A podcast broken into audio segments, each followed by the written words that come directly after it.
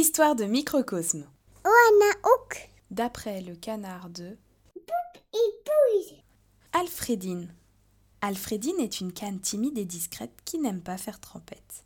Peu aventurière, elle choisit d'assurer ses arrières et ne se balade jamais sans sa bouée, car pour barboter, elle préfère toujours avoir pied. Mais dans la mare où elle aime se baigner, un énorme plongeoir vient d'être installé. Elle a beau l'ignorer, se dire qu'elle n'oserait jamais sauter, un murmure dans sa tête la fit douter. Ce serait tellement une belle vue que l'on pourrait avoir en étant au-dessus. À défaut de sauter, hmm, je pourrais regarder.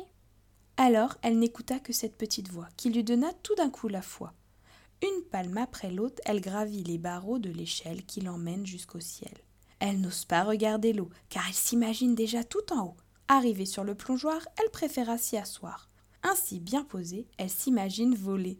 Cela lui donna une furieuse envie de tenter ce saut, mais pour aller encore plus haut. N'écoutant que son envie de sensation, elle tenta cette évasion.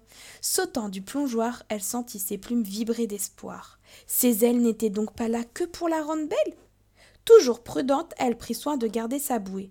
C'est bien beau de voler, mais il ne faut pas oublier qu'il faudra bien un jour se poser. Parfois, dans le ciel du soir, tu pourrais la voir son bonnet sur la tête, sa bouée bien calée, Alfredine, qui aime toujours avoir pied, aime surtout voler.